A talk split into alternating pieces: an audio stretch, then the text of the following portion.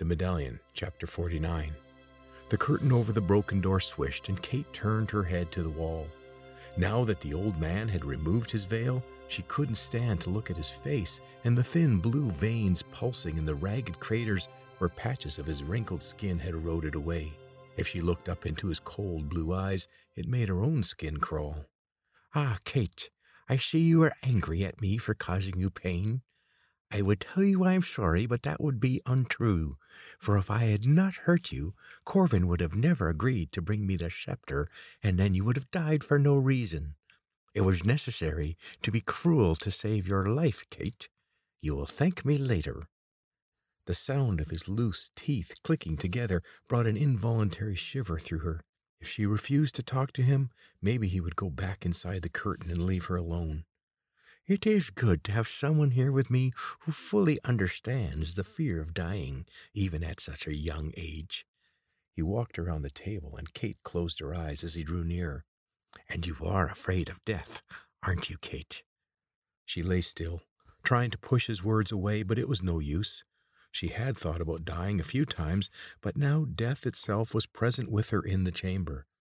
As her remaining energy drained away, it was being replaced by a terrifying, intimate sense that her time was running out. He stopped in front of her and leaned closer. You don't need to die, Kate.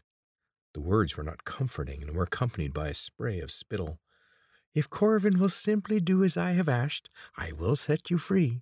You do not belong to the Cor, and your kind have no place here in the chamber.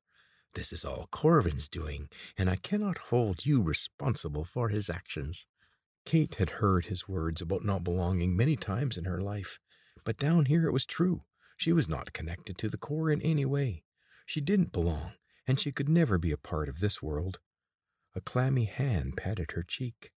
I was surprised to see you here in the chamber with my medallion. You see, we no longer accept females to be part of the council. I made sure of that long ago. Kate opened her eyes, but looked past him to the nearest anteroom door and its small black curtain. Why did you do that? Women do not belong in a place of power. They see things differently. They are easily confused. When women were on the council, they would claim they could see differences in how the men were dressed, but the rest of us could not see what they were talking about. Those women did not comprehend that there are subtleties when you are part of a council that must be respected. So I removed all the women and returned the chamber and the rulership of the cities to the men of the Cor. Groaning, he sat on the stool in front of her, blocking her view and forcing her to look into his face. He was grinning, the black teeth shining in the light of the medallion hanging on his chest.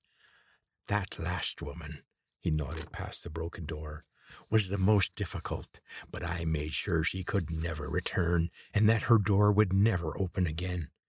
When her place was not filled and her city was lost, the council began to crumble.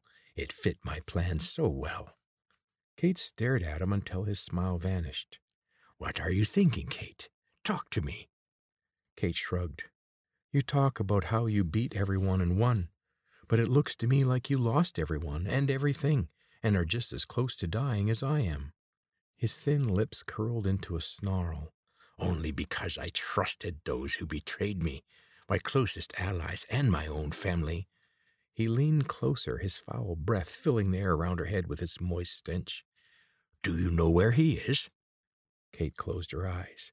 Talk to me, he said, spitting out the command. Where is Corvin taking your body? Kate rolled onto her back and looked up to the ceiling. She had not noticed before that it was not a dome, but rather seven flat panels of rock that converged into a seven sided, intertwined design in the center, much like the lines around the medallions. You said you were connected through the medallions.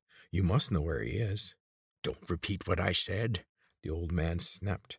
I know he was on the far side of Kadir and somewhere on the edges of the Cor, but now I have lost sight of him. Can't you hear what he's saying? She heard him stand to his feet and come around the table. He is too close to the core shield. I know that someone else is helping him carry your body, but I can't hear them talking, so I don't know who it is. That boy better not be planning to double cross me. That would be unfortunate for you. Make sure you tell him if he contacts you. Can't you contact him? I don't want to use the power stored in the medallion. I will need it later. Kate took a quick sideways glance at the man. His gaze was fixed on the anteroom door where Corvin had appeared. She would definitely talk to Corvin if she made contact, but she would tell him that the old man's ability to track him was growing weaker.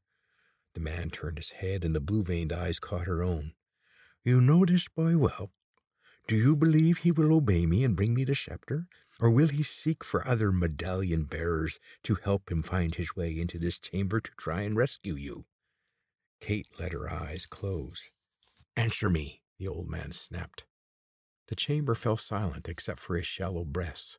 Why should she set the old man's heart at ease, let him worry and make more mistakes?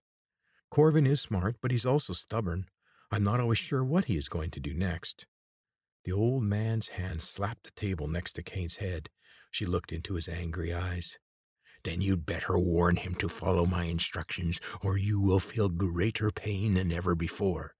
He brought out the medallion, wrapped his bony black hands around it, and squeezed. Shafts of searing pain ripped into Kate. Please stop, she gasped but the old man only stared at her and gripped the medallion tighter. Kate was beginning to lose consciousness when the pain finally eased. Good girl. A shaky hand rested on her head. Now I will wait for him to respond. He was breathing hard as he turned away from her, wiping a bloody hand on the sleeve of his white robe. If you call me and I do not answer right away, call again. You must not leave the chamber. This is the only place your spirit can live without your body. You must not leave here. Do you understand me? Kate nodded and closed her eyes. The note of desperation in the quavering voice betrayed his worry or his lie.